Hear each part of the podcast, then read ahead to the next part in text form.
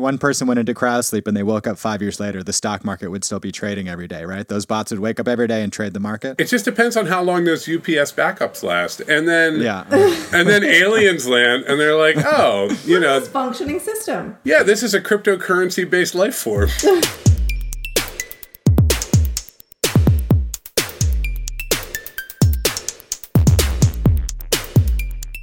Today's episode is brought to you by Logs.io. Monitor, troubleshoot, and secure your environment using the open source you love at the scale you need with Logs.io's ELK and Grafana-based observability platform. Check it out at logs.io/Stack Overflow and enter their giveaway to win a free Logs.io t-shirt. Full details available from Logs.io.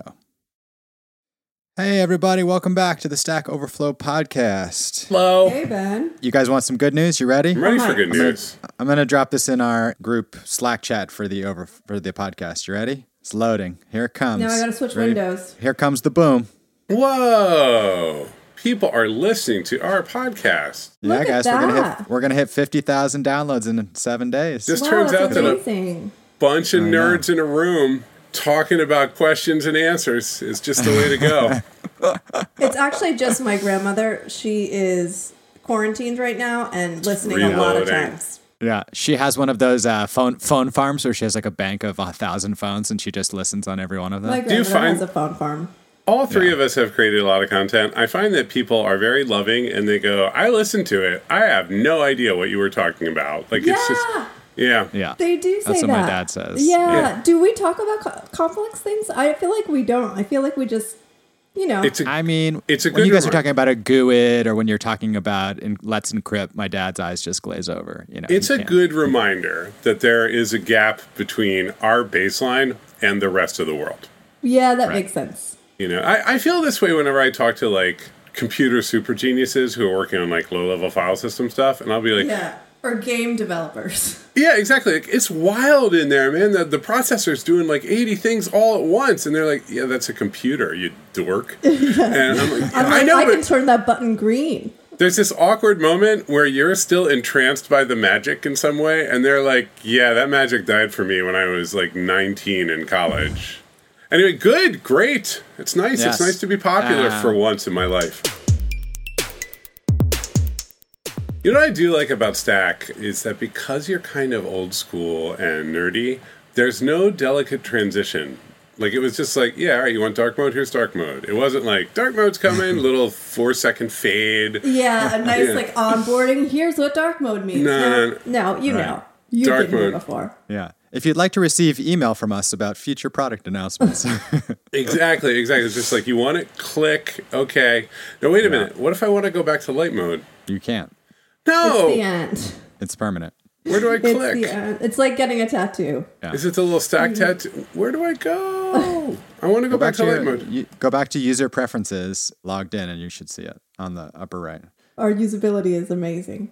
No, it is amazing. I think don't hide this. This is reality, right? Like, you do the thing, and immediately somebody's like, somebody on your own frickin' podcast is like, yeah, but wait, how do I turn it off? Right. Oh, I found it. It's under preferences, site settings, preferences. I can edit profile and settings. Yeah. And then site settings and preferences. Yeah. stackoverflow.com/users/preferences, or even better, there was an even better version of that. Something that you should know is that Stack Overflow profiles have over 100 settings. Wow. Oh, you know what? I'm going with system setting. I like that. Yeah, when you build your character in this RPG we call Stack Overflow, there are a lot of different choices. Yeah. Well, funny story, guys. You know, classic Stack Overflow, right? Like, let's let it all hang out. We posted this, and I was in the shipping party, my first ever shipping party, which was fun. We wear hats. You have to wear hats. Actually, no, talk that through. How do you guys ship? What's that like? We all get a Google Hangout, and you have to bring the most ridiculous hat you own. This is actually one of my favorite things about joining is I went on... And I bought, as soon as I learned about this, I bought a whole mess of fascinators. I have like 8 fascinators in my office. If you don't know what a fascinator is, it's like one of those great Kentucky Derby hats that you like wear. And they have like netting that goes in front of your face. It's pretty amazing. And so everyone gets their hat on. And the developer that's shipping, or like the developer that wrote the code, the product manager that was in charge of the process, and then any other developers that were involved. And then it's just a site setting, most of it. Usually it's just like a flag that needs to be flipped on our production environment. And we do it, a little bit of testing, and then it's off to the races.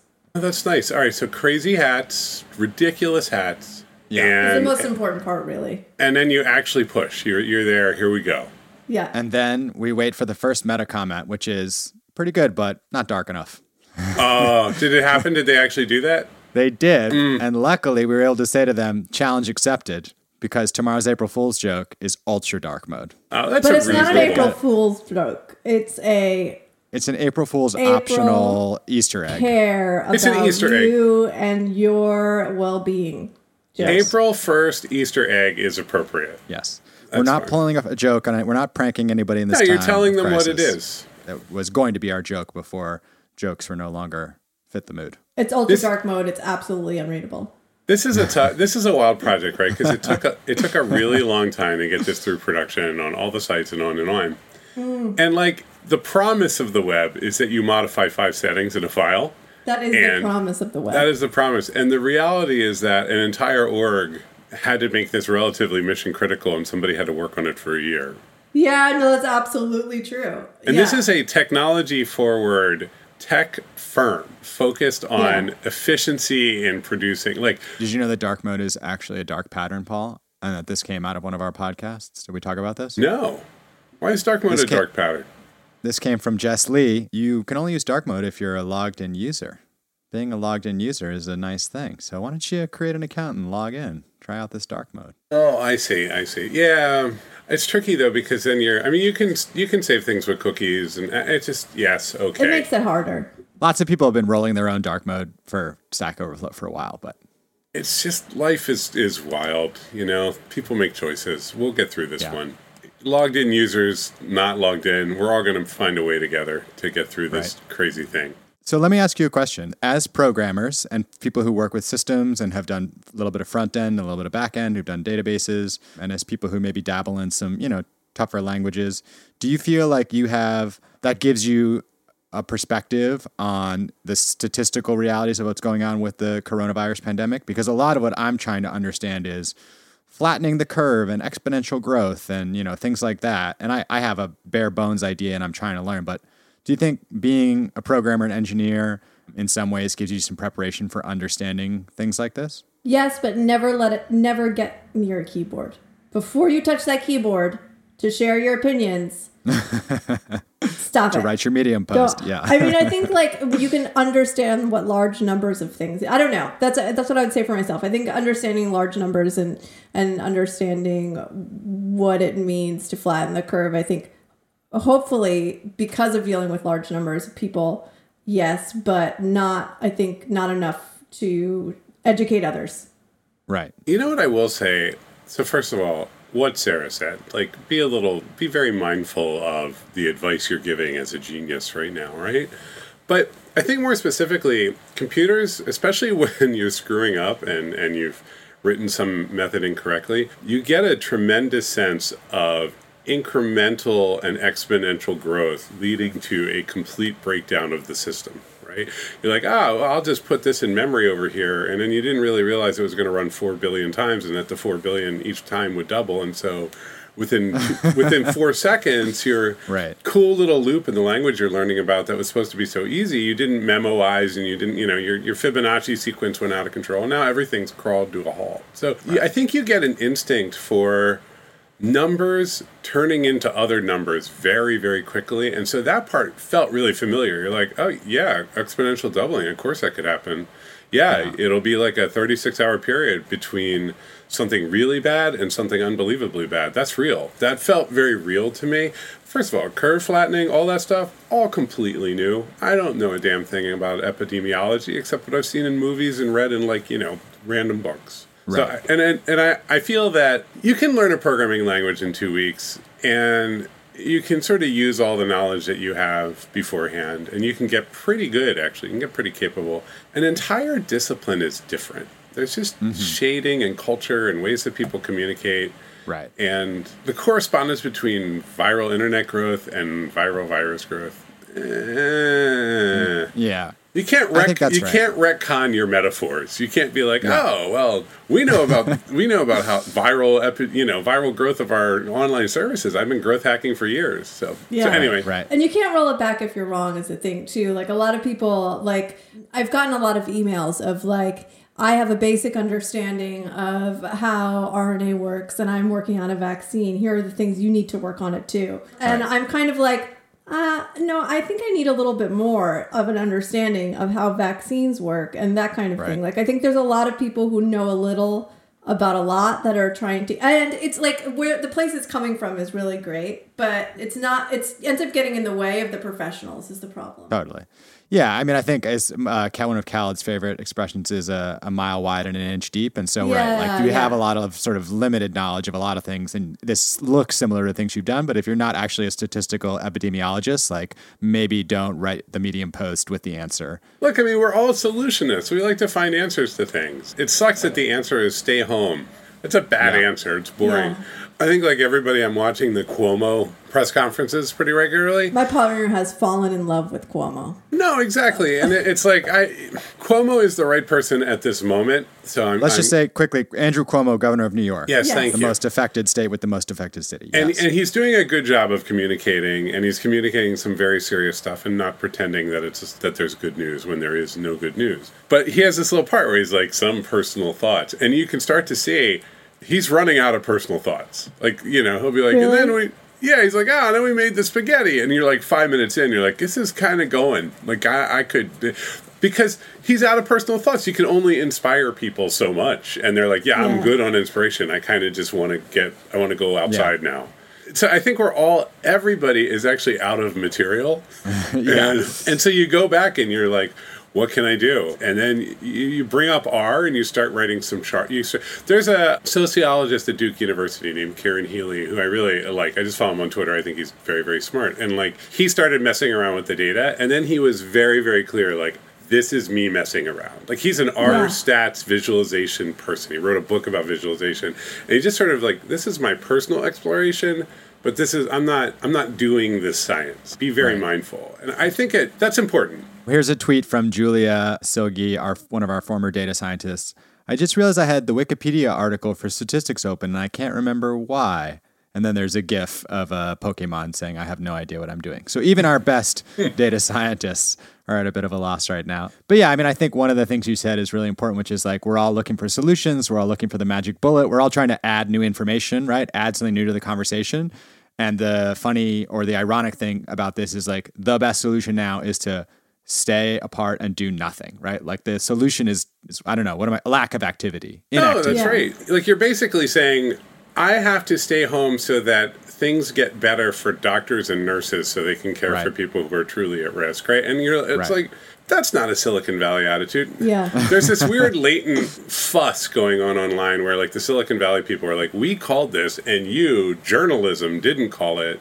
And you literally, they're like calling for journalism to apologize. First of all, we do have to give them credit. Ben, like, can you apologize on behalf of journalism? Oh, God. What did they call? No, let me hear the full thing, and then I'll offer my rebuttal. So, look, like VCs started posting notices at their VC firms, like we're not shaking hands right now, way in advance of a lot of this. I love that. I haven't been shaking hands for years. Okay. No, but this was about the pandemic, Sarah. Not about like, you... But if you watch Silicon Valley, you know most good VCs don't shake hands anyway because they're antisocial weirdos. Look, so whatever. I don't know. I mean, whatever. California did a better job at this than they started 2 days earlier and they have fewer cases and so on. There's just like this weird. I'm just like, this is not the moment. This is not the moment for journalism and Silicon Valley to have a battle. Yeah. Also, VCs, please don't dunk on journalists because you're going to do something dumb, and we're all going to know about it. Also, I could name plenty of prominent technologists who in like the week or two before we finally went into shutdown were saying like the panic is worse than the problem. So I could name you some very prominent technologists who got it ass backwards. Well, there's a few things. Here's what I see. Culturally, journalism in general and just in general, we are not good at explaining things. Like I am a person who got a good reputation for being able to explain a little bit of programming. And that was after 20 years. right? And so there are programs. There's like an MIT program where journalists go up and do a fellowship and learn, get better at explaining things. Like, obviously, in our world of pandemics, global warming, high technology, and chaos, we need more explainers in the world, right? And like, so I think like that is a fundamental gap. Like, this doesn't function as news for a lot of people, where it's like, hey, people are dying, so on. It's like, you need to explain like what a virus is. I mean, that was the thesis statement, of Vox.com, which was founded when I was part of Vox Media, when I was at The Verge. And it worked really well. They became one of the most popular news outlets, in the world. And they have one of the biggest YouTube channels. And their thing was always just like, we're not going to take an angle. We're going to just explain the news. And our whole focus will be on explaining it so anybody can understand it. It actually didn't quite end up that way. They ended up with quite a bit of a political bent, I think. And the problem is they advise, right? So they got in trouble because they advise people all sorts of things about what do you do about this.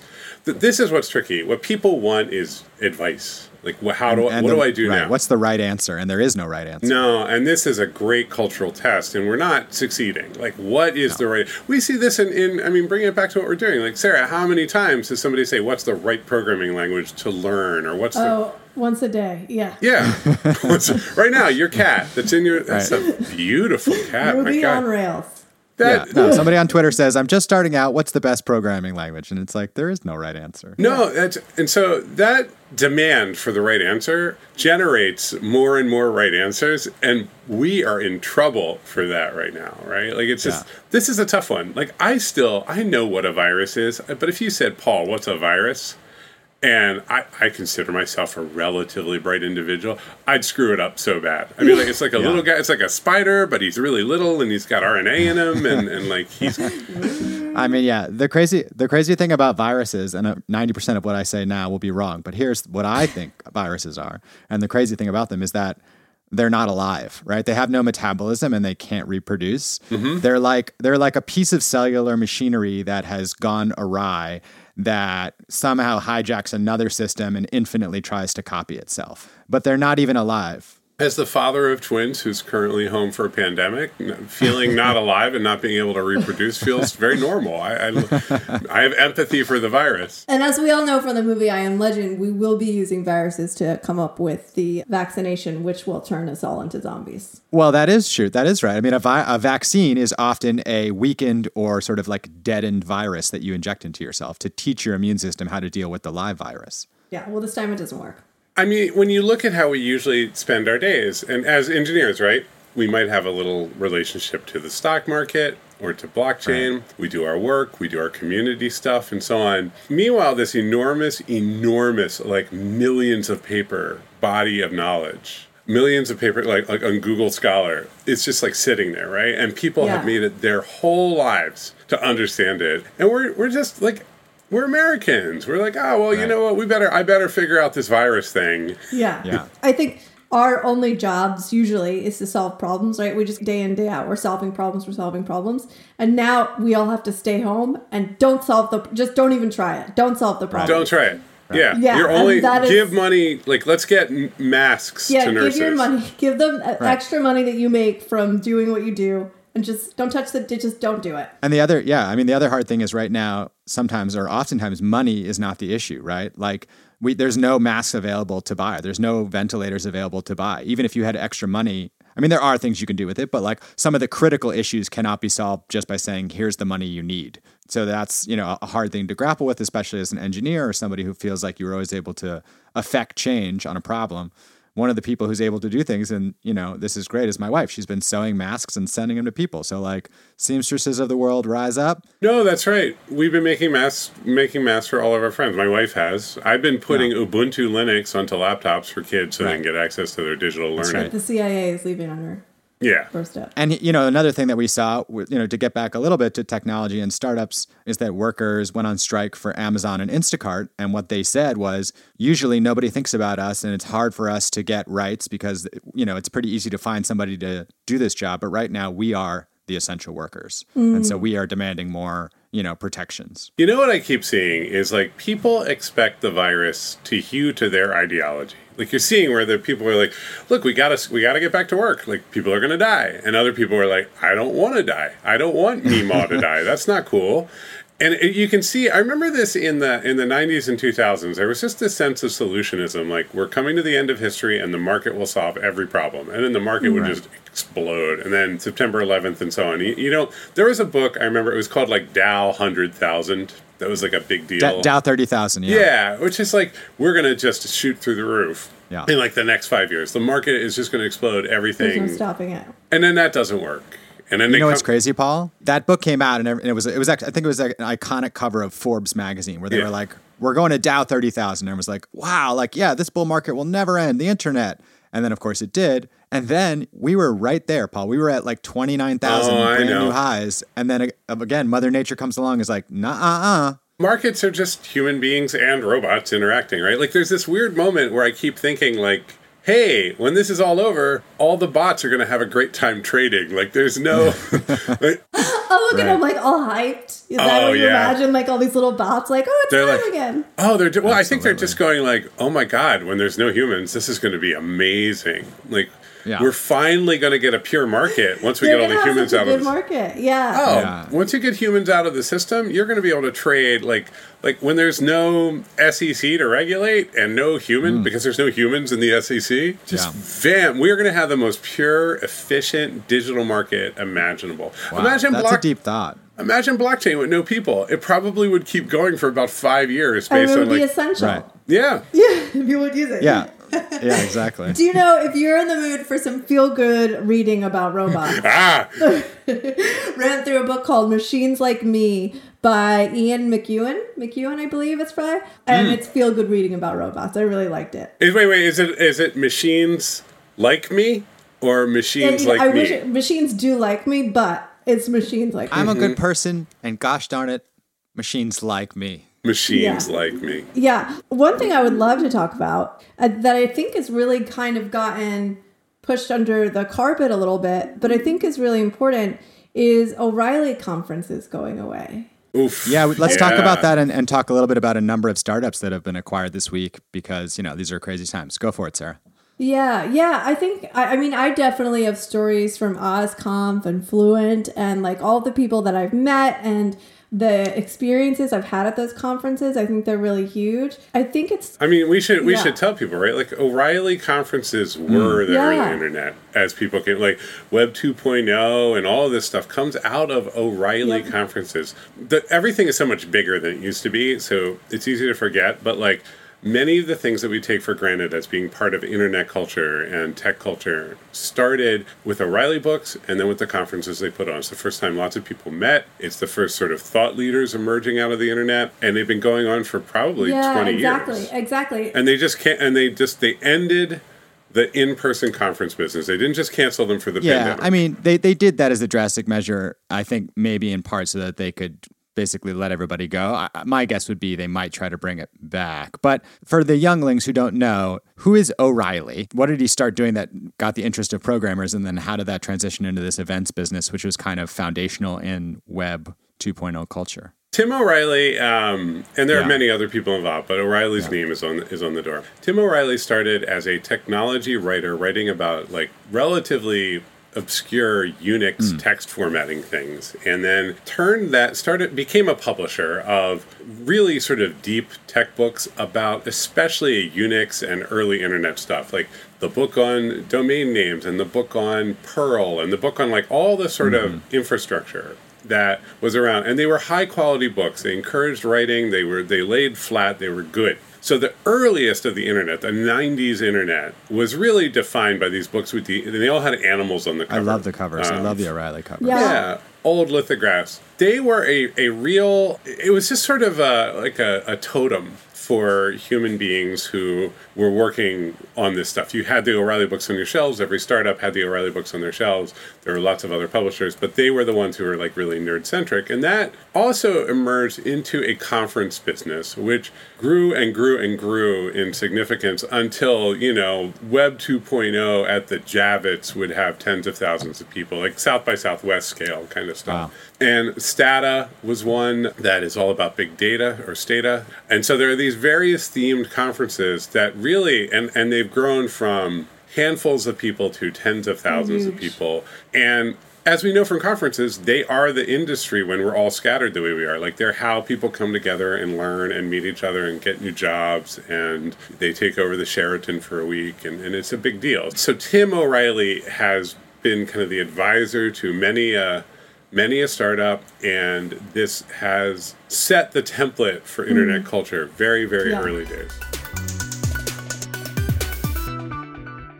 All right, we're going to wrap it up soon. We're going to try to keep these episodes tight. So I'm going to read you guys some lifeboats and we can say our goodbyes. All right. Sounds great. Awesome. Okay, here we go. On navigation item selected, not working in navigation view, awarded yesterday to Vahid. And that is from Android Fragments. Okay. So we hope you all are well. We know this week's going to be a rough one for a lot of people in a lot of places. We're all going to get it through it together as best we can. And you can always hit us up, podcast@Stack Overflow. You can find me online @Ben Popper on Twitter. I am the director of content here at Stack Overflow. You can find me online @Sarah J. Chips on Twitter. I'm the director of community here at Stack Overflow. And you can find me online @F-Train on Twitter. I'm Paul Ford, the co-founder of Postlight, a digital product studio. Wonderful.